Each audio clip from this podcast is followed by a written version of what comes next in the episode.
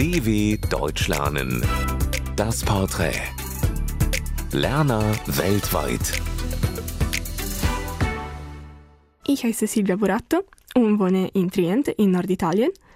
Ich bin im Jahr 2000 geboren. Ich lerne Deutsch, weil es am Anfang eine Pflicht war, da es unsere zweite Sprache ist, also in dieser Region in Norditalien. Aber es ist jetzt eine Leidenschaft geworden und es macht mir immer Spaß, es zu sprechen. Mein erster Tag in Deutschland war gut. Ich bin sicher, dass es gut war, aber ehrlich gesagt, ich erinnere es nicht, weil es schon vor 2 Jahren war. Ich war in Augsburg, in Bayern, und es war mein zweites Mal im Ausland.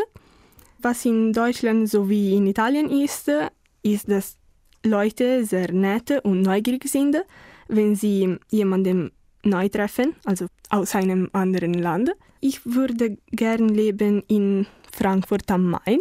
Ich bin dort nur einmal gewesen, aber die Landschaft hat mich überrascht. Ich werde an der deutschen Sprache nicht verstehen, wie man alle Artikel erinnern kann. Es ist immer sehr, sehr schwierig für mich, alle die Artikel zu erinnern.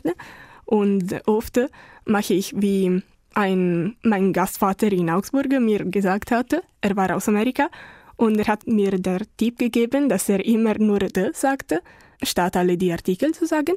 Mein deutsches Lieblingswort ist plötzlich, weil es so knapp klingt wie die Bedeutung des Wortes.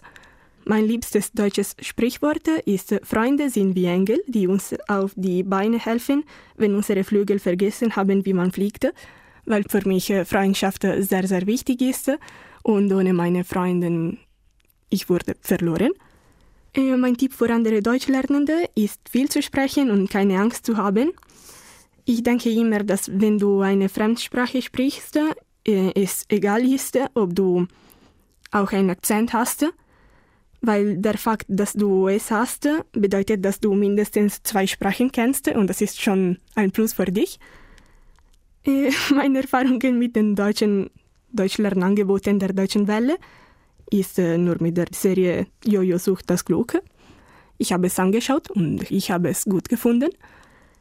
Und bis jetzt ist meine Erfahrung mit dem IPPM-Programm des BAD gut.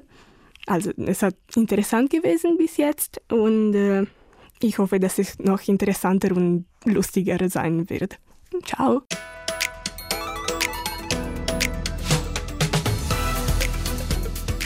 dw.com/das Porträt